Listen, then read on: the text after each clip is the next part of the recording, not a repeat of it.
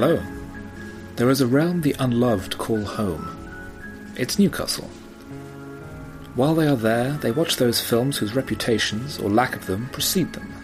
This is Cinema Limbo, a place for films worthy of re-evaluation.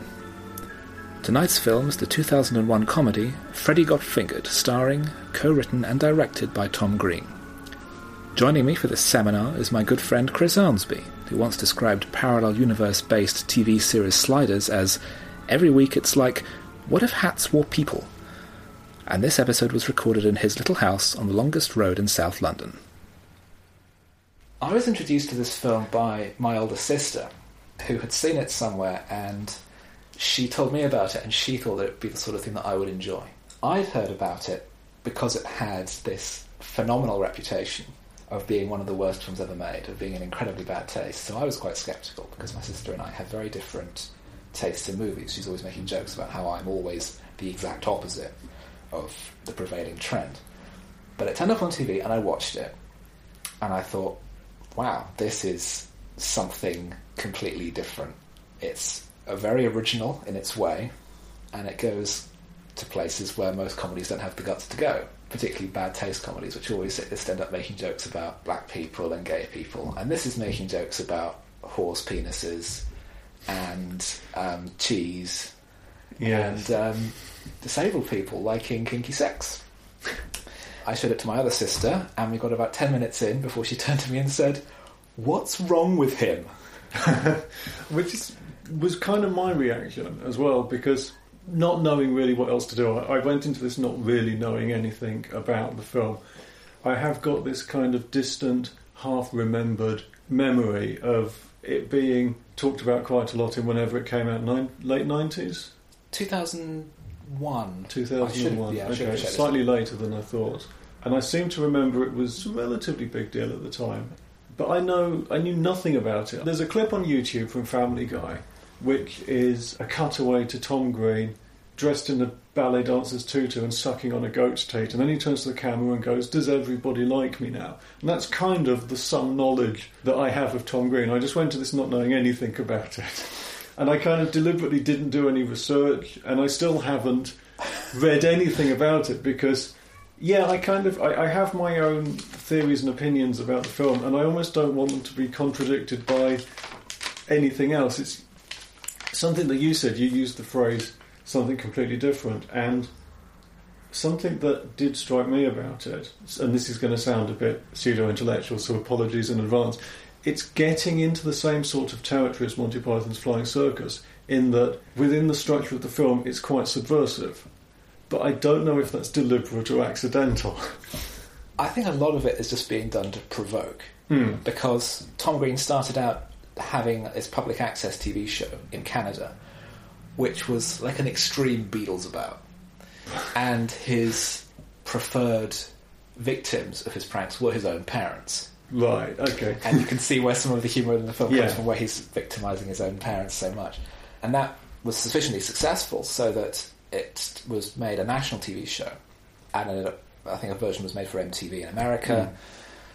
And it, it sort of steamrolled as a huge success. And eventually, he was just handed the keys by Paramount to say, "We'd like you to make a movie, write, direct yourself, although it's hmm. co-written with a friend of his, and star in it." And it's a lot of trust to give someone who's never made a movie before eleven million dollars, even though that isn't a huge amount, to say, "Whatever it is you're doing is popular. We don't understand it, but people like it, and we want you to do a movie of it." And as a result, he makes this. Well, and that was when, when it got towards the end. There was a whole point when I began to wonder if it was art imitating life, because there's obviously there's the whole sequence at the end where he's got I've got a million dollars, and he starts spending it on all kinds of stuff, and you get into the sequence with the helicopter where he's flying in, and it is tempting to wonder whether it's just them deliberately blowing through the budget on the most ridiculous things that they can think of. There are elements of the whole business with zebras in America where they give him a check and he just goes off and immediately starts spending it. And you think, okay, is this echoing what happened with the film? I didn't hate it, but there was definitely a point about halfway through where I would quite happily have seen Tom Green's character die, and I don't know whether that's intentional or not. I just was utterly out of sympathy with him. About halfway through the film, I was rooting for the dad, but you get to the end, and it kind of puts everything in a little bit more perspective. And the problem I keep having with this film is I don't know how much credit to give the writer and the creative team behind it. There's a lot of stuff that I could speculate about, but I just I'm genuinely just not sure whether I'm projecting my own theories onto it. It kind of seems to be ridiculing the structure of teen movies, so that there's the whole business of the mean dad, where Rip Torn, who's, who's brilliant, of course. I Yeah. mean, yeah. I I mean, the thing is, knowing what we know now about him, that he broke into a bank because he thought it was his own house. oh yes, yeah. One, one is wondering, and that, which got him fired from Men in Black Three. Uh, one wonders how much of this is maybe they chose him because they knew that he is actually a nut. I mean, this was this would have been after he'd been in the Larry Sanders Show as well, wouldn't it? Because that was early nineties, I think. Uh, well, this was, as I say, it was about 2001, Yeah, yeah, 2002, so so, it would have been after long Larry after Sanders- it started, yeah. Yeah, it's a fantastic cast. I mean, you've got Rip Torn as the dad. The mum really bugged me for ages. I was watching the film going, "Where have I seen you before?" It's Julie Uh, Hagerty from Airplane. Yes, that's exactly it. And I kind of recognised she's got this very sort of nervous, fragile performance, and it, and I couldn't work out where it was. But yes, yeah, it was Aeroplane. Uh, sorry, air, Aeroplane. aer, Aeroplane. Um, a popular film, Aircraft. Yes, yeah. okay, uh, yeah. You go through the film, and there's the whole business with the mean dad, and I'm left wondering whether that's deliberately meant to parody other teen films where there is the kid that's got the dream and the dad doesn't understand him, and you know the kid's just working to get his daddy's approval, and you know, and that's what seems to be going on through this film. But at the same time, what's actually going on is nonsense. It's a bit like. Um, with the day, something like the Day Today, where Armando Iannucci and Chris Morris worked out that you could take the format of the news, but if you poured nonsense in at the start, then what you got was a very serious news report about the Home Secretary going down into the London Underground to kill rogue horses with a special hammer. It was And- a special gun. Was it a I like, special I like gun? the idea of a special hammer. Yeah, yeah. And- this is the same thing. This is like this is the structure of a film where somebody is working to gain the approval of their dad, but the actual content of it is just ridiculous. You get the you get the moment when Tom Green's character accuses his dad of fingering Freddie. Which is probably my favourite scene in the movie because Yeah. it, it's, it's it comes out of nowhere. Hmm. It's based on nothing. It's more just that he's just trolling his own family for no reason other than his own amusement, Yeah. and also he's just because his dad is so controlling himself, and he's just fighting back by just throwing out this complete gibberish, and then he just put both feet on the accelerator and plays the rest of the scene at absolute the highest Hmm. pitch, throwing the statue through the window. Leaping out of it and running away in slow motion, eh, That's- and, and screaming, "He's a child molester!" The tone of the film is all over the place. There were times when people react naturally to Tom Green's antics. There's times when it's deliberately cartoonish, and it's just it's all over the place. And I am left with the feeling that it's like the structure of a proper Hollywood film, but with nonsense fed in. And so you get this very, very weird, subversive, which goes back to what I was saying about Monty Python's Flying Circus, where apparently the I think it was John Cleese or somebody said that he had comments from people. They said that once they'd watched Monty Python's Flying Circus, they weren't able to watch the news because suddenly it made what was going on in the world seem ridiculous. And that's kind of the same thing here in that it takes this very sensible format, puts nonsense in, gets nonsense out. You look at something like the Green Lantern, not the Green Lantern. Yes, it is the Green Lantern, isn't it? Where everybody has daddy issues in that film. Oh film. god, that's a terrible. Oh yeah, yeah. uh, I, I think does even the alien gas or whatever the hell it is at the end of the film. I think that has daddy. That's the space gas. Yes, yeah. I think everybody has daddy issues in that film, and that's what this seems to be parodying with the relationship between. But I come back to this thing that I don't know how. But but it is. I just have that connection to Green's own life. Mm. That he did have this incredibly bizarre, combative relationship with his own parents, and probably still does. Yeah. There's a segment in his in his TV show where he had the bonnet of their car spray painted with a pornographic image, which I won't describe for the good mental health of our listener. Okay. Nice. I'm sure Google Images will turn something up. Oh, I looked at that. right.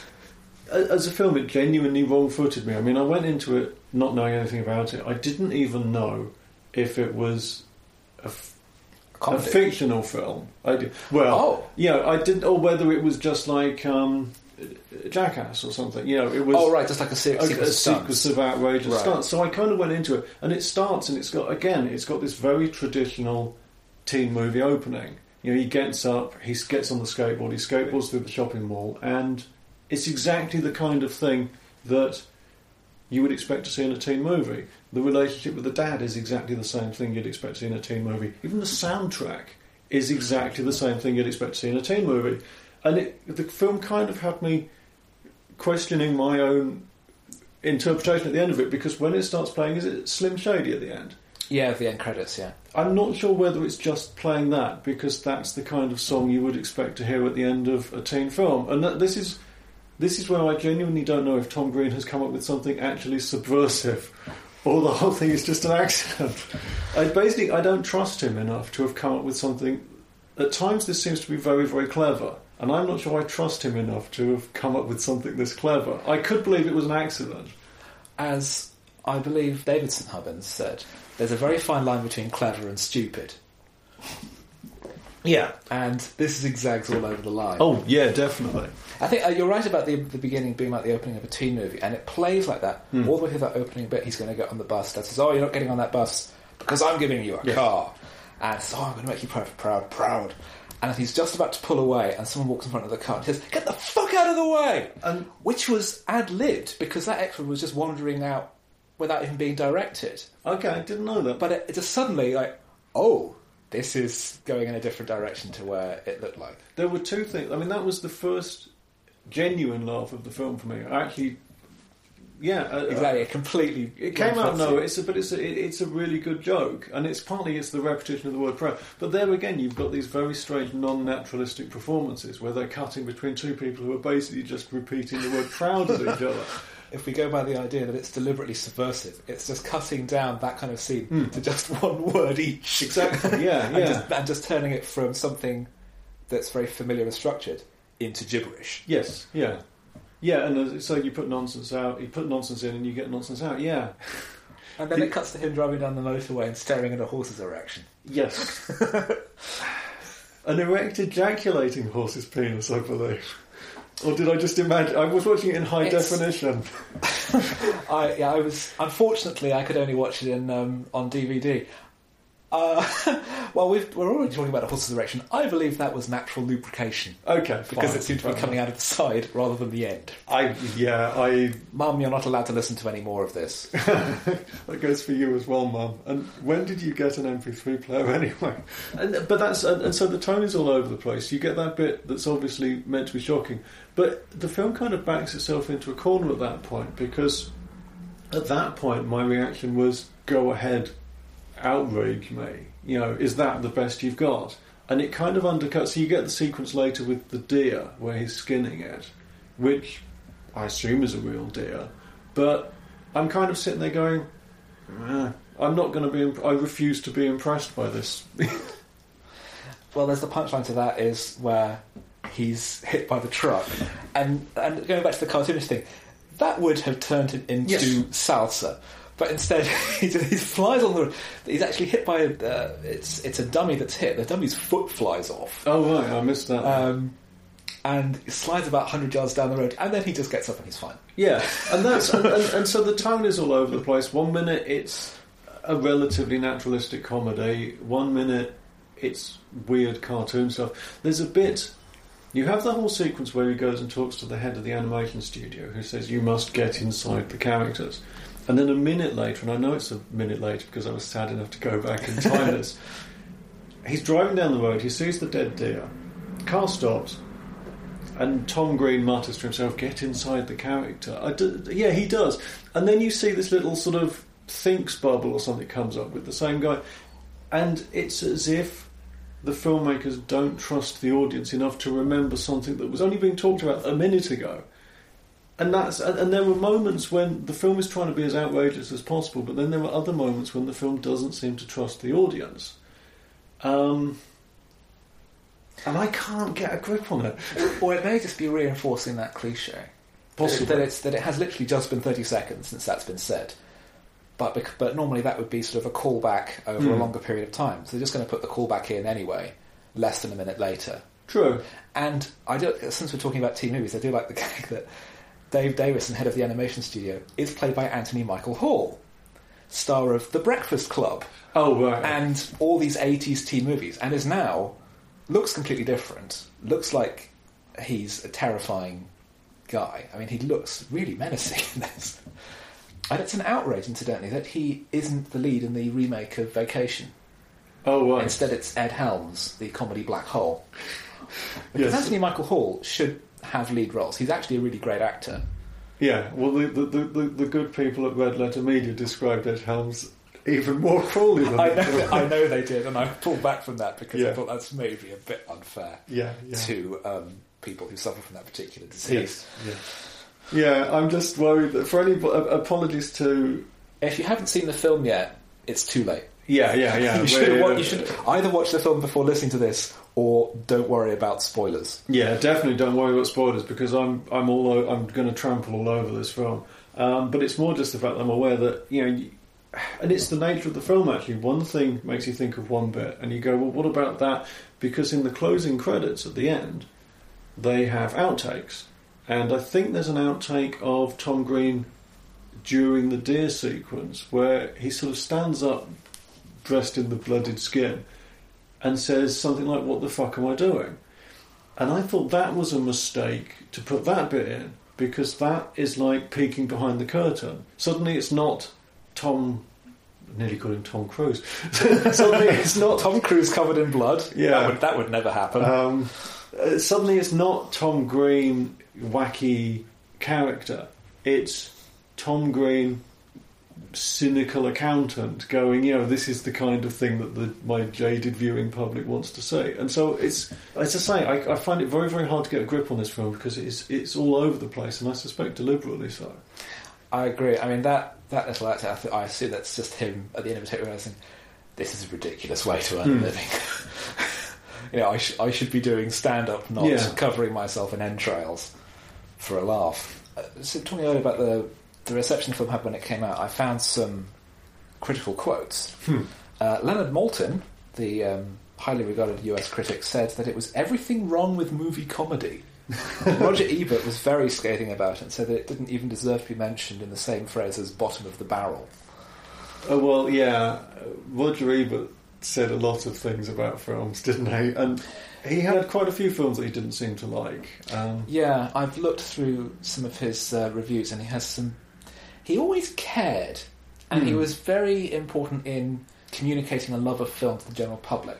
And it's hard to argue that. In the same way that Martin Scorsese has done a lot of very, very important work in preserving film history. But Hmm. that doesn't mean that all his films are great, because I think that he's actually overrated as a filmmaker. CNN said that this was the worst film ever released by a major Hollywood studio. Oh no, I, I I'm sure if you gave me a few minutes, I could think of some. With the, with the Green Lantern, uh, mind you, the Green Lantern came out afterwards, but yeah, Yeah. maybe. Uh, Moulin Rouge, I think, came out the same year, and I think Moulin Rouge is unwatchable. I quite I watched, like. I watched the first 20 minutes and had to go for a walk Lantern. because my brain hurt. Uh, the Toronto Star gave it minus one out of five. But the trouble is that, that, that sometimes piling negative reviews on a film like this is almost self defeating because you always get the you can just, this film is almost kind of critic proof in that you can just point to it you can point to the reaction and go well that's the reaction I wanted to get. Or that you know that people would just go that that it's so bad it's good or all those kinds Mm. of phrases. But yeah I can imagine it didn't go down particularly well. Well, the New York Times compared it to conceptual art. Okay. And said it was it was interesting rather than entertaining. Yeah And Chris Rock has actually said it's one of his favourite films. I can see where the New York Times is coming from with the because as I say, I was going to say I think you can see why the New York Times would say that because it's the New York Times. well, yes, obviously, pinko subversives. Um, I've read the New York Times and they're like they're like New Labour. Oh, They say they're left wing. ah, okay. Yeah, I can see it's it's a film that I, I can look at it and I can I, I can look at it and I can be all sort of beard stroking and go, yes, I can see that there's something terribly interesting going on here. I come back to what I, I think I said early on. I didn't hate it. I've been through the film. I've made quite a few notes. Um, I just saying that's actually the first laugh of the film about him screaming at the guys he's driving off. Hmm. I did. I did like when um, uh, Freddie's with the rest of the family to see Gord off. The main character's name, by the way, is Gord Brady. We haven't mentioned that so far. Hmm. And he says, "Oh, why? Did, how come he gets a car and I don't?" And Gord replies, "It's because they love me more than they love you." Yes. it just says that very flat, matter of fact Yeah. way. And of course, the, the gag is that his dad pretty much hates Gord. Yes, And his mum barely tolerates him because he's her son and because that's the Hmm. obligation. And you get to the end of the film, and it is that thing that, again, makes me think that this is parodying a typical teen movie. In that the moment Tom Green's character becomes successful, his dad loves her, and they have a great rela- relationship. And then you get to the whole sequence in In Pa- Pakistan. Pakistan, where they they've bonded and their relationship has healed, and they they share a, they, they share an emotional father son moment while covered in elephant juice, Which is, yeah, because even though he hasn't sort of followed the, the traditional path, Hmm. he's actually found something he's good at and made a go of it and become a success. which is what his dad wants. Exactly, and his dad wanted him to be sort of more commercial, but he's, he's made a success of it. He's made a go of it, and that's what's paid off. And I think it's that's the part for me that feels the most autobiographical. That Hmm. becoming a, a TV star and then making a movie, in a way, he's he wants you know wants approval of his own parents. Yeah. You know, I can imagine most people do want approval from their parents in whatever it is that they're doing. And he's kind of calling for it in this by saying, "No, well, we've got a very combative relationship, but you know, I've, made, I've done something. I made a movie." Hmm. And that's it. And I, I forget who it was. I was listening or reading to something recently where somebody, the, the, the sort of the final summing up was that regardless of what they thought of this particular film, and all I remember was that they hated it, they said that at the end you had to admire the fact that they had actually made a movie because that's not. It's not something most people get to do, and that in itself, I guess, i- is an achievement. And to have made this particular movie, as I say, um, well done, you. Well, that's, that actually ties into something else that I've said. Jim, Gord's dad, is accused of having fingered Freddie. And the social services turn up at the family home. And there's actually a little in joke there because Freddie is watching some kind of medical program on TV. He's actually watching a special Tom McGreen made about his own surgery for testicular cancer. Oh, is that because I saw at the end there was a credit for MTV, and I couldn't quite work out where that had come from. Yeah. I mean, there's the bit in the children's home at the end where the kids are obviously watching something massively unsuitable on TV as well. Which is that, yeah, that's the, the thing. It's that it's the Texas Chainsaw Massacre, which I've said before is a film that is absolutely terrible, but I respect the fact that they actually managed to get it made because they had, they're really working hard Hmm. in awful conditions, and they made something that's almost unwatchably poor. but it is, but they did actually finish But it. they made it, yeah. yeah. And again, to, the, an example of how this film completely wrong-footed me from the beginning. I assumed that Tom Green's character was going to be called Freddy, and at some point he would be fingered in an amusing fashion. uh, and it's not. It's it, it, you know it, Freddy is the brother, but the whole storyline with the social services coming to take him away and take him to a place of safety is done completely non-naturalistically. Everyone reacts as if he's a kid, and he isn't. But the storyline proceeds exactly. I, I'm, I'm struggling now to, to, to come up with the right, the right words to describe it, but it is that thing that everyone just acts as they would do. It's absurdist, and it's like, and it Yeah. does tie in with it being like Monty Python. We're in Hmm. it with this grown man in a children's home. That rings a bell with the Monty Python sketch. But yeah, I mean that's the classic example where there will be something, so, yeah, something absurd will happen, but people will continue to react to it as if it was the most normal thing. Oh yeah, yeah, absurdist is is is exactly the right word that I couldn't find just now. It's very uh, Luis Buñuel, I think. Yes, Very Spanish surrealist. Yes, quite. If, if I knew, I mean, I've I've seen that Salvador Dali film with the ants and the lady and Hawaii, and that's probably it's probably uh, uh, probably thematically similar. Yeah, one could make one could draw that comparison. That it's very much like Tom Green pulling a. Actually, yeah, because that's got dead animals in it as well. It has, actually. because it's got the dead donkey on top of a piano being moved across the road. It's almost just- exactly like a scene from this film. I just watched the bit with the ants and the eye, and that was me done. Really, It's like 20 minutes after that. It's great. Ah, okay. It didn't hold my attention. Another bit I've written down is the whole sequence where he arrives at the uh, animation studio to talk to whoever it is who is in charge. He doesn't even know their name. Just claims runs in the assembly, and oh, it just says uh, "boss," Yeah. and um, he winds up lying outrageously, claiming that the man's wife is dead, and he's got to tell him because he's from the police and that he's actually Quincy. Yes, yeah. And the next time we see him, he's running into a restaurant dressed as a British Bobby. Yeah. complete with helmet, which I guess I, I completely forgotten that bit. And I had to stop at the desk because I was laughing so Oh. much at this ridiculous of a suit, and he's wearing the outfit that's clearly too big for him as well, which is hmm. just that extra cherry on top of the joke. I've been a bit snobby about the the shot. Listen to me talking about shot composition, Mom. Um, I was a bit snobby about some of the shot composition earlier because you get things like when he pulls up outside the animation studio for the first time. There's a cutaway shot to the animation studio sign, and then it cuts back to him in the car, and he sort of nods thoughtfully. And it, you just look at it and think, yeah, you couldn't get the car to stop in the right place to get the shot you wanted. So I was a bit snobby about some of the direction. But then there's a very nicely uh, simple little bit in the restaurant where he's running around shouting, and again, because I've made no notes on this film, I can't remember the names of any of the characters. What's the name of the head of the animation studio? Dave Davison. Dave Davison. You'd think I'd be able to remember that. I know because he makes it out of thin air, and it happens to be correct. oh right. Which is, and again, it's the absurdest part. It's that the world is slowly starting to bend to his will. Yeah, see, I didn't even pick up on uh, pick up on that bit. But yeah, anyway, so he's running around shouting Dave Davison. I'm looking, and he's going, "Are you Dave Davison? Are you Dave Davison?" And he says Are to a woman as yeah, well. but he says it, and then the camera shifts slightly to the left, and that's when she comes on screen, and that's quite a nice little sort of pullback and reveal joke in a way.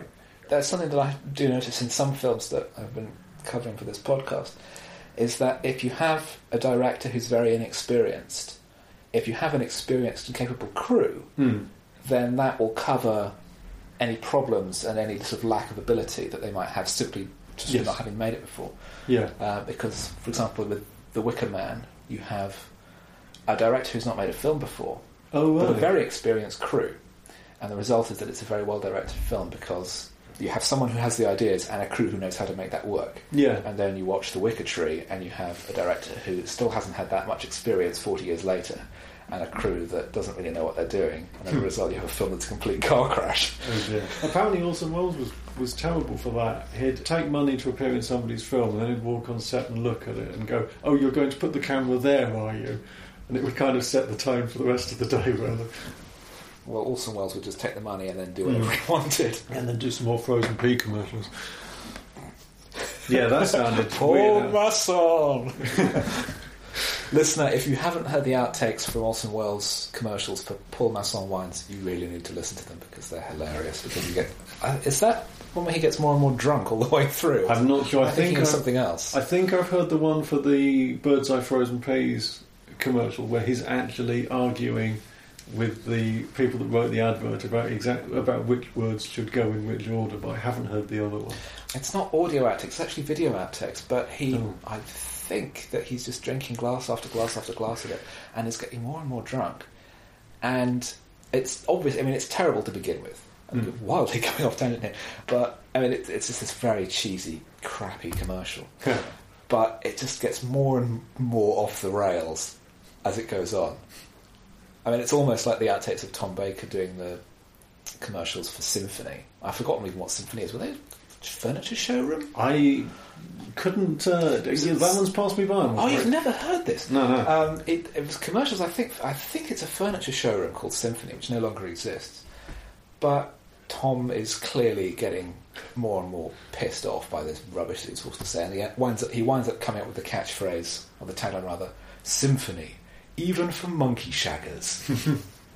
Actually, while we're on the subject of terrible voiceovers and adverts, there's a Dean Martin and Jerry Lewis advert for a film called The Caddy, I think it is, where they do the voiceover for that and they start bickering and criticising the film. And again so yeah but in summary lots of lots of actors said lots of terrible things in voiceover. And luckily these days most of them are on YouTube so go and listen to them. Yeah, they are re- really worth your time. But watching Freddy Got Fingered, something that I, I didn't know is that it's in places it's like reminds me of an Adam Sandler film, but in reverse because in those you are in the position of the Adam Sandler character where he is the normal one and everyone else is weird, even though Mm. clearly he's a horrible parody of humanity. and in this, you're on the outside looking in, and so everyone else is fairly normal, but he's the one who's weird. But he's the protagonist in the movie. Hmm. The one bit we haven't talked about yet is the sausages. So, Oh yes, Um, but you know, that's one particular bit where his dad comes in and specifically talks about what's going on and, and is outraged by Tom Green's antics, and and so that and that again is just one of the things that adds to the peculiarness of the film is that at times people seem to be able to see what Tom Green's doing and react to it as anybody would, and I'm not sure were bits of this basically shot as hidden camera, or was it all done as, uh, properly as a film? as far as I know, it was all shot properly, scripted. Okay. Um, which bits did, what are you thinking? There's the bit in the bank where some maybe it was just the direction of the extras, but when he comes into the bank at the end because he's got the check for a million dollars, there's just something about the way that the extras start kind of looking around, and it's it's just not quite clear whether they're in on the joke or not. But It could be the way that the whole thing was directed, where Hmm. they the extras hadn't been briefed on what was going to happen. yeah, that would make sense. And they're not quite sure what to do or whether they're even being paid to react or whether they Exactly, and they certainly wouldn't have if they're certainly not allowed to speak on camera, as far as I know, depending depending on union rules. There's another. I mean, the second good laugh of the film for me, and I'm kind of embarrassed that this got a laugh out of me. It's the bit at the cheese factory when he's on the conveyor belt and he takes an enormous German smoked cheese and jams it between his legs, and I think starts shouting about how sexy he is. And I'm a sexy boy. that's it. And then it cuts, and he's moving sideways along the conveyor belt with this German sausage between his legs. And it whacks up against the side of this poor woman's head, and then very, very slowly scrapes all the way over the top of her head. And all credit to the to the lady concerned. She does. I, I don't know whether she's been directed to just not react at all. But what makes it incredibly funny is is the la- is the polite non-reaction, as if there's just nothing going on. Exactly, it's it's like if I'll ignore him, Mm. he'll just go away. He'll go away, and yeah. he will because he's on the conveyor belt. And the fact that he's shouting "ding dong, ding dong" as he's going on for no reason, Yeah. just because it's funny. Yeah. Which is the, pretty much the tagline of the whole movie. There's no reason for this other than it's funny. Yes, and then you but you get other bits. I think it's what you were saying about um, it, it feeling like an Adam Sandler film in, in places. The point where I was getting particularly fed up with the the Tom Green character, and it cuts to a restaurant, and again you just think, oh, I, oh, I thought, Ugh, yeah, oh no, it's it, there's something about the establishing shot. It's like the world's most cliched. Well, look at this swanky joint. I sure hope Tom Green's wacky character puts these squares noses out of joint. And it's it's actually, and again, maybe it's deliberate, but it's like the most predictable setup to to somebody's outrageous antics causing people to become upset. And that again is a bit like an Adam Sandler film where It's snobs versus slobs Yeah, yeah. every single time. and you're meant to sympathise with the slobs, yeah. Even though the slobs are actually horrible as Yes. well. I mean, in, in the case of Freddy Got Fingered, I think there is a difference in that Gord doesn't really have a problem with wealthy, well-to-do people in and of themselves, and he goes to a fancy restaurant because it's a fancy restaurant Yes, because yeah. he wants to impress his new girlfriend, Yeah. and because he's lied about being an investment banker. Which you, it- again go back to the thing about the, the structure of a typical teen movie is exactly the kind of scene that you would expect to see in Yeah. that sort of thing. He's lied about being more important than he is, and he's going to get found out because his parents are at the same restaurant. His dad confronts him, and then they just both spontaneously freak out. Yes. and he's, Gord starts smashing up the string quartet and spraying everyone with club soda. And I think again that was the point where like, it wasn't clear. It wasn't clear, honestly. But um, it, it, I wasn't sure whether this was being filmed hidden camera or whether it was just set up on a, a as a soundstage or something. It because again something about the reaction of the extras, I kind I, I just couldn't quite work it out. But uh, I suspect by the sounds of it, it was all just done, That, I mean, it, not meant to be done hidden camera, and maybe the extras were just told. that various people are s- being sprayed as he's waving around the, the nozzles from the behind the bar, and I don't think there's much reaction. No, and And I, and I think they've been deliberately said, whatever happens, don't react. Just carry on with what you would be doing, just eating your Yeah. meal and talking to whoever else is at your table. And I think that makes it funnier because it's it's going back to the absurdity again Mm. of refusing to respond to this weird situation as though it's weird. Just sort of incorporating that into your world and yeah. Well, you're back to some of the bits like the sort of Leslie Nielsen in Airplane or something, where things would happen and Leslie Nielsen would just have a completely deadpan reaction to it. And so I suppose, yeah, it's it's, a movie of Leslie Nielsen's. There's a everyone is a Leslie Nielsen in this movie except Tom Green and Rip Torn. yes, yeah, possibly. Uh, see, the other thing that's strange about the film is that only Tom Green is allowed to be wacky and outrageous or ripped on. But when the girlfriend uh, starts coming on to him, he suddenly his character then suddenly becomes very sort of shy and embarrassed, and it is almost this thing. It's as if Tom Green's character is the only one that's allowed to do anything crazy, and the moment another character starts doing something crazy, it's meant it's suddenly meant to be shocking, but not shocking in a way that is look at these outrageous stunts. It's I can't again. Sorry, I'm completely failing to articulate something which. Uh, he, he goes over to her flat, and if you haven't seen the movie, the point is that he's met this girl in the hospital, and she's a nurse there, and it's only after they've sort of made arrangements for a date he realizes she's in a wheelchair. So he goes over to her flat, and they have a nice little time, and she persuades him to beat her paralyzed legs with a bamboo cane, yes. and then and he gets a bit carried away and accidentally hits her in the face. Yeah, which again is is is actually quite a good joke. But that's a bit where the film suddenly, and this is what I think this is what I was saying about. It's as if it's only Tom Green's character that's allowed to be outrageous. Given that by this point in this film we've had ejaculating horse cocks, or possibly not. I mean, it could be lubricant. It's well, that's it an was- argument for another was- day. It was definitely moist. Yes. so you've had that. You've had deer being gutted. The the birth scene Oh yes, yeah, the birth with, scene. with the baby literally flying out of the woman. Which again is is just such a, a ludicrously cartoony scene that Oh, and um, his best friend, they, they, his best friend. Oh, yes, his best yeah, friend spent years building this little half pipe in Gord's family's driveway, and they finally finish it late at night. And Gord has a couple of goes on it, which gives Tommy another excuse to show off his skateboarding skills. And then the friend goes on it and immediately falls, smashes his leg really horribly in an open fracture, which Gord then licks, yes. So you've seen all this stuff, and then wind up in hospital, and they have the birth. Yeah. yeah. But you've seen, so you've seen all this stuff, but then when he's beating the girlfriend's legs with a bamboo cane, there's no blood because that would be gross. I think in terms of the context, it's it's it's it's an awkward scene because It's I think I think because the whole point is that I assume that she gets pleasure from it from its its kind of violence without Hmm. any suffering, and it's I I don't really know I don't really know many people like that. I don't know about you. Well, yes, um, but but you know, but it's it, it's just saying because suddenly it's like the movie's going, oh, we don't want to go too far. It's like, but I thought that was the whole point of this film was to go too far, and yet that bit is is is suddenly it's a weird little bit of consequence-free violence, and I don't understand how it can suddenly get po-faced about that, and suddenly get po-faced about her explicitly being sexual with Tom Green and yet there's all this other stuff going on. It's it's a very it's it's a bit where the film suddenly doesn't seem to be sure of what it's doing. I think.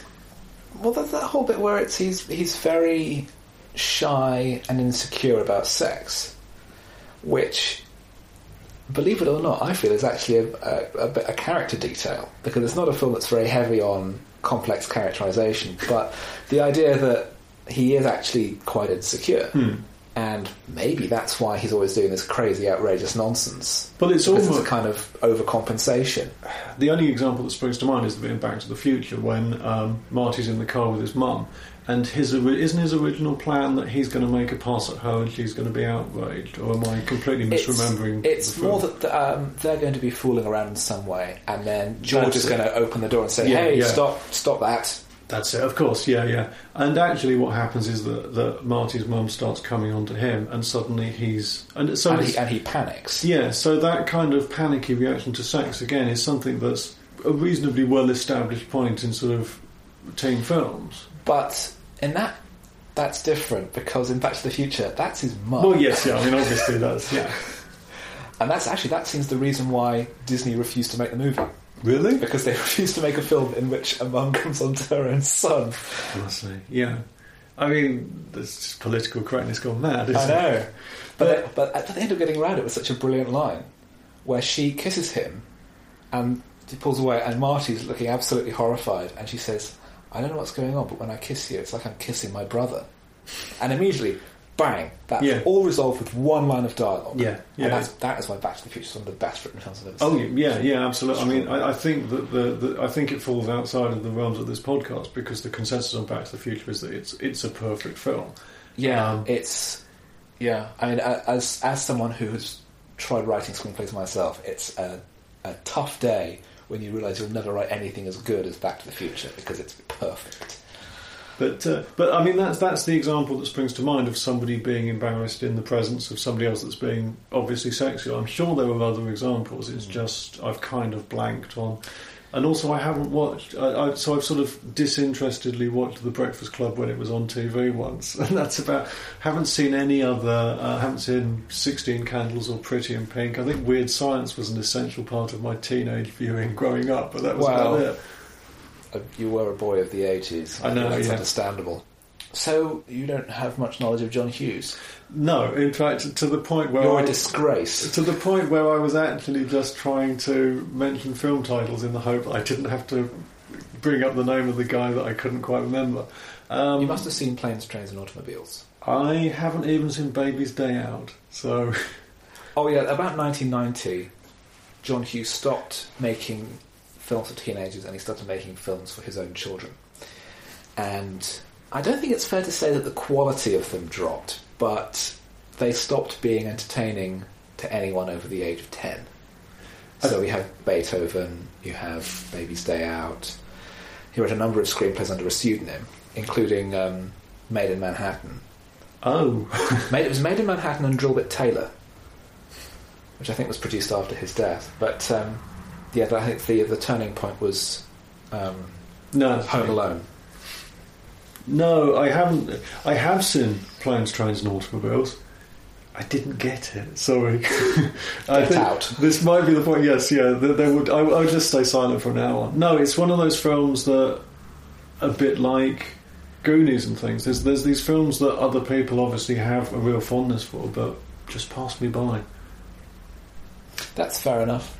I was listening to a um, a podcast discussion the other day about Clyde Bruckman's Final Repose, Oh, uh, yes. of The. X Files, Yeah. which I had just watched, but I'm working my way through the whole series. And I thought, well, this is interesting and it's quite entertaining and it's got some great dialogue and it's got a great supporting performance, but I don't find it particularly profound. And then I was listening to this podcast and it Mm. was That's the two- X Files files. Is that the one? that's the one, Yes. And it was the, the two, the, the host Kumail Nanjiani and his guest, talking about how Mm. how life changing, and how profound I thought it was, and I thought, I really don't relate to anything you're Yeah. saying. It's, It's- great. It's great that it was that important to you, and that it opened these doors of perception and ways of thinking, and it was clearly very life changing, and that's great. But it left me completely dead cold. Yeah. But Freddie Got Fingered didn't leave you Carl, did it? No, no. It did, I- as I say, I, I went through the entire rainbow of emotions. I think from uh, Fear, hatred, Yes, disgust, yeah. joy, and uh, anger. Yeah, I mean, it, yes. Um, it, it- no, I mean, if if the purpose of art is to provoke an emotional reaction, then it, it certainly provoked several from me. You know, it, it, it genuinely it succeeded on that level. Um, I still, having said all this stuff and having thrown around, you know, Monty Python and Back to the Future and that kind of stuff, I honestly still don't know whether I could say it's a good film or not. But it's definitely a film. It's definitely a thing that Yes. occurred. I think it was in the text message that you sent me after you watched it. That was definitely a thing. Yes. That's definitely an object. I mean, there are lots of little throwaway bits in it that I I like as just little bits of comic invention, Hmm. like the sausage piano, because that's, Yes. that comes out of a, the the um, the conversation he has with his girlfriend Betty, where she says that to, to help his creative process, he should try listening to some music or try try having, you know, having something to eat. And and Mm. he mis- he misunderstands this and thinks that he's supposed to do all those things at once. So he's playing the piano with strings tied to his hands that are connected to sausages hanging from the ceiling that are going up and down, while he's also trying to draw his animation sketches with the other hand. And his father comes home and he starts just randomly hammering out chords on the piano, going, Daddy, would you like some sausage? As they sort of sausages And flying up and down in the ceiling. I don't know if you asked me what the correct number of sausages to hang on pieces of string from the ceiling was to be funny. I'd have to point to that scene because they got the number exactly right. Well, I assume it's ten. Fewer than that, and it wouldn't. They wouldn't have been enough, and too many, and it would have just looked stupid. It would have just been a wall of sausages. Yeah, but for some reason, no. As and it's the fact as well that obviously some are attached to one hand and some are attached to, to the other. So only some of them go. Some of them go up and some of them go down. And And they're all crossed over as well. yeah, So it's not like the ones on the left and the ones on the right. So it makes it more. and also Uh, such this, this weird image. and also they're not uh, praise for the props guy at this point because they're not just tied on in the middle because that would be boring. Some of them are tied on at one end. So you've got some sausages that are hanging from one end, some sausages that are hanging in a sort of U shape because they've been tied in the middle, and it's the mixture that makes it funny. It's it's exactly the right number of sausages. They're and it look genuinely it manages to be really grotesque but really funny as he starts playing the keyboard and these damn sausages start jerking up and down. And I think that's that's almost representative of the whole movie because there's such care and effort gone into creating something which is completely idiotic. Yeah. And uh, going back to comparing this with other sort of bad taste modern comedies, which are just thrown together in the laziest way possible. Mm. Or just pointing at the thing and going, look, is Oh, it that- Meet the Spartans or something? Where they just go, look, this is a bit from another film. Well, in fact, tying everything together, I was going to point to A Million Ways to Die in the West, Oh, yes. which is Seth MacFarlane, talk about Family Guy earlier, and the one, I saw that in the cinema, it was one of the worst films I saw that year. I don't know why I thought I, it would be a good idea to go and see it. I think I was just You just hated I it. just, I just wanted to leave the house. But the one bit of that movie that actually got a positive reaction out of the audience I saw it with is a scene where his character sees um, lights on in a shed at the end of the town uh, late one night. He goes there to see what's going on. He opens the door, and inside is Doc Brown working on the DeLorean. And the reaction from the audience was, "Oh, Yeah. oh, specific. Oh yeah, I, I like Back to the Future. That was a thing that happened." Hmm. And they're so pleased to see Christopher Lloyd as Doc. Yeah, Brown well, because who wouldn't- yeah, yeah. But yeah, the one bit of the movie they liked is the bit that was a different movie. That reminds them of a better, funnier movie. And this is not a remotely original point, but this that's Seth MacFarlane's career, isn't it? Is pointing at things, going, Look at that. "Do you remember? This is a this is something. Do you remember?" I mean, there's the there's an inexplicable bit in an episode of Family Guy where they do the going to bed song from The Sound of Music, um, and the three kids line up and they sing this song and they go up the stairs to the bedroom, and it's basically it's a perfectly straight rendition of the song. And I watch it, and I'm not sure whether, in the context of Family Guy, it's done perfectly straight because that was one of the conditions that they had of having to use the song, or whether it's done perfectly straight because it's simply funny enough to go, look, it's the sound of music, but it's the characters from Family Guy doing the sound of music. Laugh, you scum. I, Yeah, I mean Seth MacFarlane really loves musicals. hmm. Uh, he's, he's very well known for his love of musicals. He actually has his own prom this year at the BBC Proms, which is unbelievable. Wow. The B- privatise the BBC now. Don't close it down. It's dead to me. Although possibly the new series of Doctor Who could change all that. We'll see. But you're Oh, on borrowed we'll time see. as well. this isn't a Doctor Who. Yeah, there's no. Doctor Who prom this year. Instead, there's a Seth MacFarlane prom. Yeah. He, yeah, he has this odd habit of going off on weird musical tangents in his shows. Like the, the, there's that famous edition of yeah, I know exactly what you're about to say, Probably. Where they play a full song performed by country star Conway Twitty, which is about three and a half minutes in one episode of Family Guy. All the way through, this clip from Yeah, the some- Grand some- Old the Grand Ole Opry, or, yeah. or one, one of those popular shows. purely to fill time. And that is the kind of laziness that means he has absolutely no justification for making jokes about other people's Oh. comedy. Uh, absolutely. I mean, Because he is one of the laziest comedians working. it, funny enough, that wasn't the scene. There, there's another Oh. sequence where Gene Kelly dances with Oh, with Jerry, Mouse in, yeah, from- Anchors, Anchors Aweigh, Anchors yeah. Aweigh. And there is a sequence in an episode of Family Guy, which is that sequence, but with Stewie. Stewie pasted over the top of Joey. And They play the whole thing. again, yeah, and it's it's done perfectly straight. And I, I just don't know if it's meant to be funny because it's Family Guy. I, Exactly. Yeah. It's, I think it's just the fact that it's it's Stewie. And if you were to just have like one little excerpt of that, Hmm. there's a sudden burst for five minutes of Stewie dancing with Gene Kelly. That would be quite funny. It's like, what? Did I just see that? But they play the whole thing. yeah, yeah. Where you say, well, yeah, Gene Kelly was a fantastic dancer. Great. I think I'll watch a Gene Kelly movie rather than this poorly written comedy show. Yeah. You're listening to the We Hate Seth MacFarlane the Seth MacFarlane Hatred Hour. yeah, speaking, you know, take that, Seth MacFarlane. That'll teach you to be successful and make films and things like that. Yeah, but none of his films have been any good. Don't you know? Even, how can you say even, that about even Hellboy 2 is quite ropey. the, And he's only a voice in that. I, And it's it's, it's him doing the voice of. really going off on the sunshine. It's fine, it's, uh, MacFarlane. Um, We hate Seth MacFarlane. uh, he, uh, he has a, his, his, his character in that is a, a German ghost who walks around in what's basically like a deep sea diver's suit. Oh, yeah, yeah. because he has no physical form. And that's an idea from the Hellboy comic book, and that's actually a really nice idea. But his character is the same as Klaus the fish from American Dad, and he has exactly the same speaking voice. Oh, right. And I think, yeah, you know, there are a lot of really good voice actors you could have hired who would have done something interesting. You know, is is Billy West that busy? A- apparently, Uh, yes. well, good for him. Yeah, but yeah. if not, why didn't you hire him? yeah. Anyway, um, talking about uh, any other comedian, uh, the restaurant sequence, yeah, we've, we've had that bit. Sausage piano, Green's cancer video. Oh, the little boy. Oh yes, again, genuinely funny.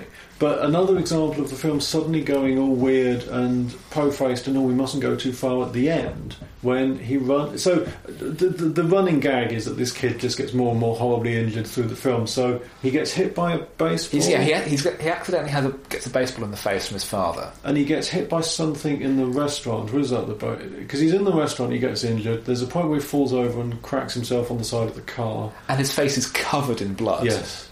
I think that, that it reminds me of um, a maxim of Kenny Everett's, which is that a lot of blood, a lot of blood and guts, is funny. Yeah. but just a little bit is actually quite creepy and unpleasant. Yeah. So he falls over and hits his face against the side of a car, but he's covered in blood. Like he's just gone face first into a bowl of spaghetti. And then I forget how else he. But anyway, And at, and at the end of the. Uh, sorry, carry on. Well, at the end of the film, when they're coming back from Pakistan, he runs forwards and he's obviously meant to have got hit by the plane's propeller because there's an enormous gout of blood and the crowd reacts horrified. But then you get the kid's voiceover saying something like, Oh, I'm my okay! yeah, and it's. And it just seems odd that that's there, as if they're afraid of going too far and afraid of killing a kid. And it's just another one of these moments when the film suddenly pulls back, as if this film, which has done all these other things, suddenly don't want to upset people. Well, that. I, I thought it was. It worked in the context because whatever he did. Whatever, whatever happened to him in connection with that propeller, it's not survivable. Yeah, I and yet. And yet, it's oh, I'm okay, I'm fine. Which is, it's going back to the cartoonish thing again. Yeah, where it's almost like Wile E. Coyote running through a propeller, getting sliced up, and then just pushing all his slices back together again. Yeah. I suppose that's yeah. I, I can, I can, I can sort of see that. At, at the time, it seemed to undercut what had been a joke that was building up, which was just that the kids seemed to get more and more horribly hurt each time. But he always bounces back. Yes, And you see, like, like having you know, been beaten up and having his face smashed in all the way through, just bef- in that beginning of that end scene, he's fine. Hmm. And I think he might, he maybe has a black eye, but Yeah. nothing else. So yeah, he'll maybe like have a few cuts and bruises from where he ran through an aeroplane propeller. But yeah, he'll be all right. Yeah. bit of bit of disinfectant, it'll be okay. Yeah. Another bit that I did enjoy, we're really just recounting bits that I like. That's fine Um, because uh, I I keep finding that that's the thing that the, the bits that you liked are often the bits that I kind of reacted to quite strongly. But it's go. Sorry, what was the bit you liked? Um, it's where he where he returns to the animation studio uh, uh, towards the end of the movie, having talked his way in through security before by saying, "Oh, I'm, here. I've got the bag for the for the for the for the, for the guy," pointing at the pointing at the ground, saying, "Oh, uh, Japan forwards," and and just talking gibberish to get through security. The second time he goes there, he runs screaming through the building, Yes. through the metal detector, which goes off, and he, he runs into Dave Davidson's office, leaping onto a table, and Dave, Dave says sort of slightly nervously, "Gord, is there a bomb in there?" and I thought, "Oh yeah, that made that reminds me. Oh, if this was made in 2001, because they couldn't have made it any later." yes. Yeah, I was wondering exactly when it was made in 2001. Um, Before September. yeah, because equally, the whole. I, don't, I can't a feeling if it had been made later, the ending would have been different as well. I don't know whether you would have had the whole sequence in Pakistan. I just feel that a sequence where the at the end, the two lead characters are. Are they kidnapped or are they just arrested? I forget now They're ki- exactly. the- I think the idea is that they're kidnapped. Yeah, they're sort of. uh, I feel that that would have been a bit. Suddenly, might have got a bit near the knuckle for people. Uh, you know, after after September. Yeah, uh, well, I suppose so, but it depends on what kind of political connections you're prepared to draw between Oh, yeah. Pakistan and the Taliban. Yes, because this I mean, is the idea is, yeah. Pa- Sorry, I've just embroiled you in a diplomatic and now I can never go there. But I think the idea is that they're sort of bandits or some some kind of criminal gang Yeah. chancing their arm by kidnapping some Americans, which, not to impugn Pakistan too heavily, I can imagine would probably still happen there because it doesn't seem like the friendliest country in the world. Although I'm sure it's lovely. Going back to what I was saying about there's, there's, there's a point about halfway through the film where I hated Tom Green. That's the point when the film I kind of began to get a handle on how the film worked, and it's like, okay, this is fine. This is meant to be nonsense. I'm not meant to be sitting here worrying why are people not reacting it like human beings to what's going on.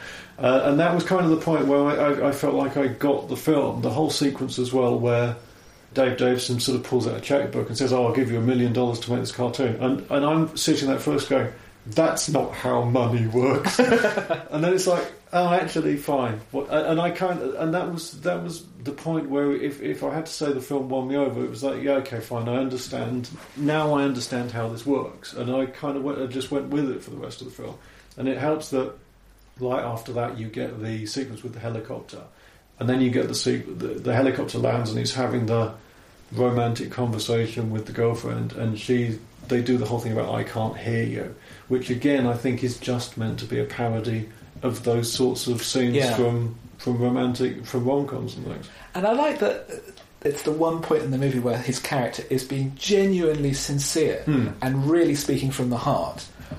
But the gag is we can't hear a word he's saying. And he's bought her a bag of jewels. oh that's right yes yeah Because that's the, that's the the level his cartoon brain is working at.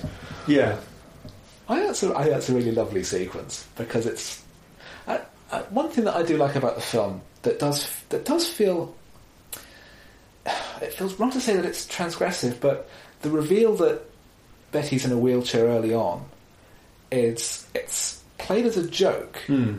but it never it's never said oh she's in a wheelchair ooh Hmm. Gord really doesn't have a problem with it. nobody really reacts to it The, was the only person who does is Jim, who has, there's the great line where he's to say, "Oh my God, she's a cripple." Oh, And he yes. says, "Oh, do you, have, do you have a problem with my legs?" No, no, you're the one who has a problem with your legs.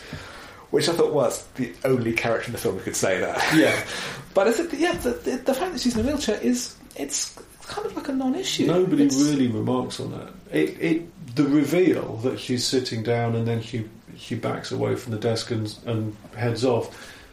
I think, and you, again, you'll have to bear with me because this is kind of half remembered stuff. There was a terrible comedy series a few years ago, um, and one of the hilarious jokes that they did, and this was a hidden camera show, I think. One of the hilarious jokes they did was that a sexy girl would walk up to a man in a bar and they'd have a conversation, and you know she would start coming on to him, and then she would, you know, they would, uh, you know, the, the, they would start talking, and then she would head off to go to the toilet, and she would walk off in the most sort of hilarious cripple fashion possible. And that was the joke. Was That she has oh, a gammy leg. Yeah, that, she, that that was the joke. Was that she had a God. gammy? Yeah, the, the the joke was basically, oh look at this. She he doesn't know that she's actually a cripple, and look at his surprised face. Was this a Dom Joly show?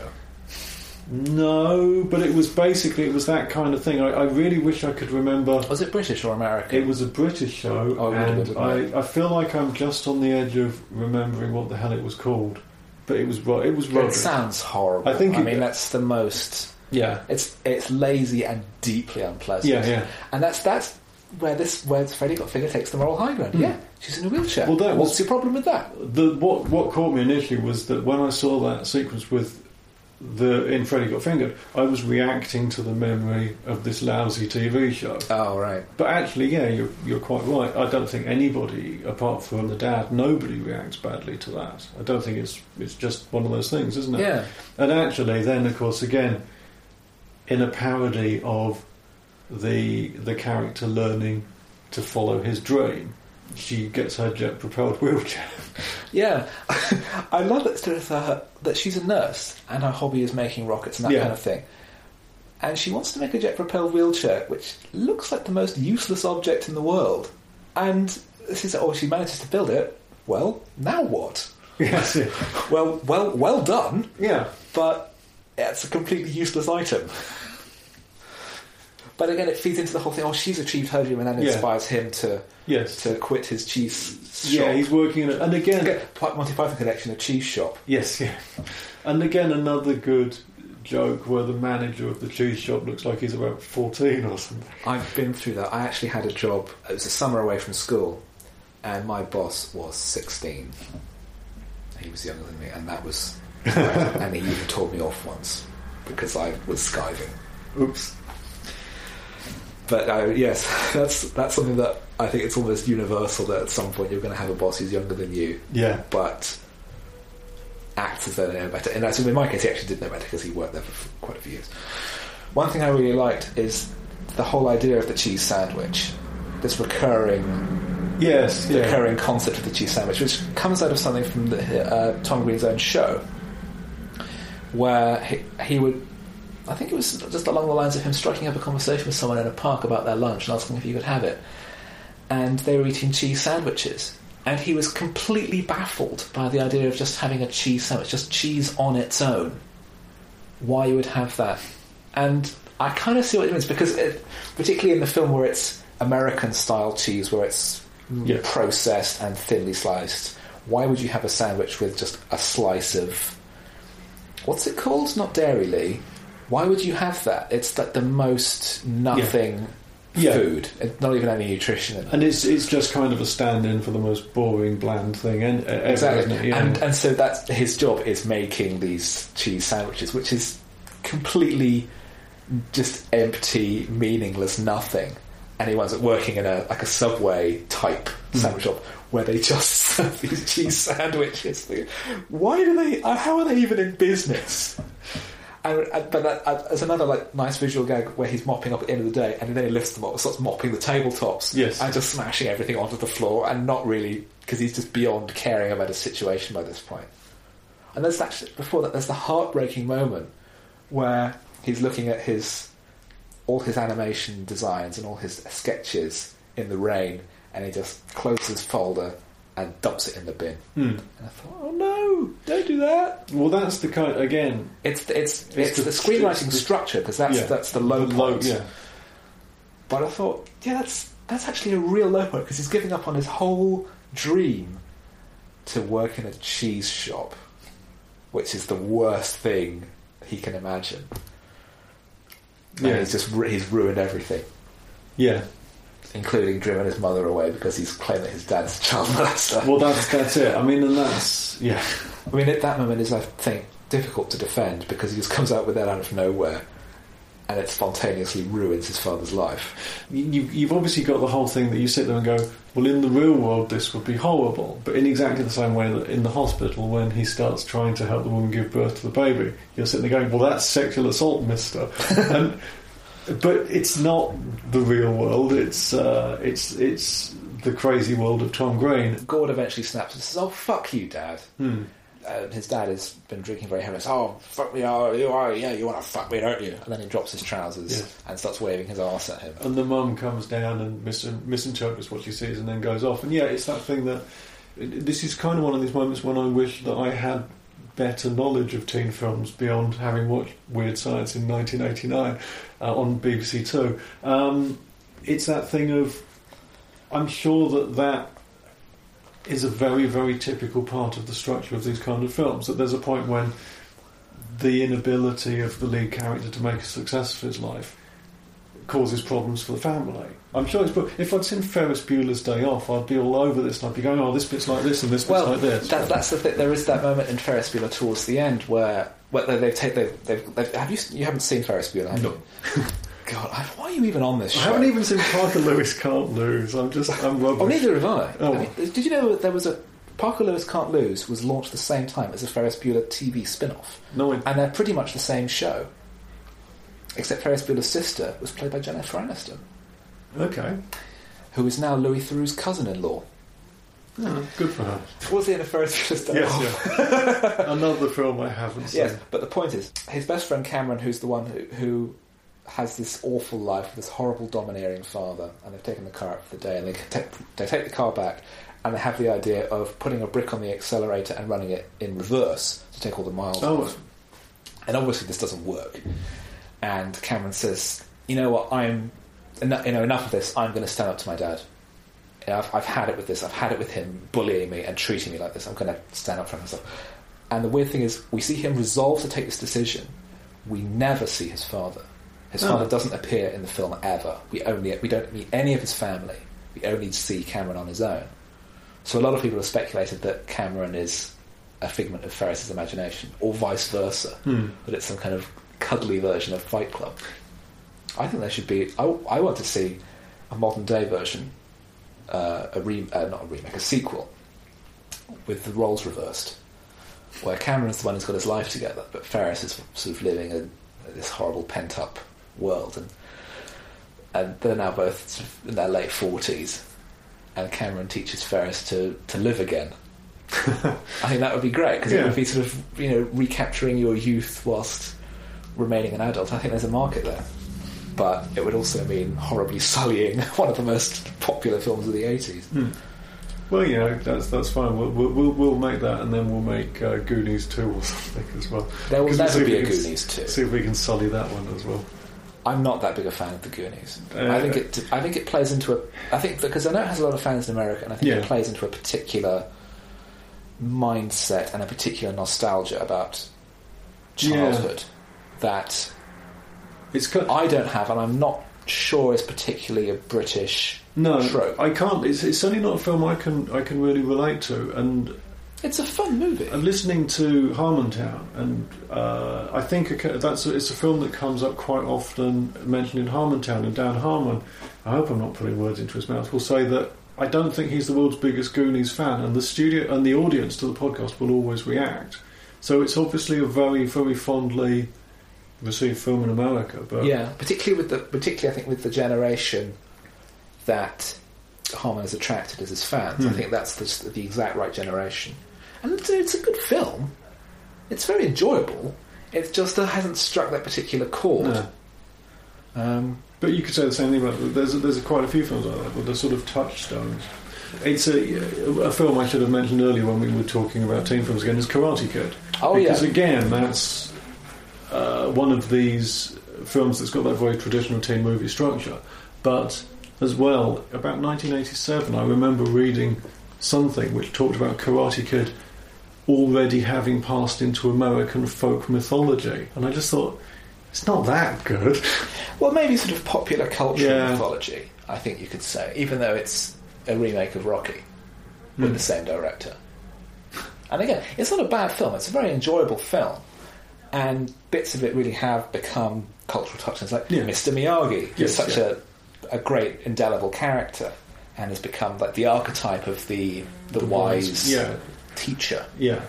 Like Yes, he's kind of taken over from Yoda in a way, but uh, yeah, but it is that. Thing that's a very racist thing to say.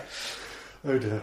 But it's a very traditionally structured film. I'm sure if you went through it by what's that system they call? Is it called Save the Cat or something? Where Yes. you go, they say at this point this must happen, and here's the high point, and here's the low point, and here's how we the realised. hero, or the hero's journey. yeah, that Joseph kind Campbell of Joseph stuff. Campbell stuff. Yeah, I'm very con- yeah. I, there's that something about Freddy Got Finger that I like is that it just tramples all over the idea of formula. Well, it take, but it it takes the hero's journey because you still have the dream, and you probably have the meeting with the goddess and all the other things that Dan Harmon goes on about endlessly.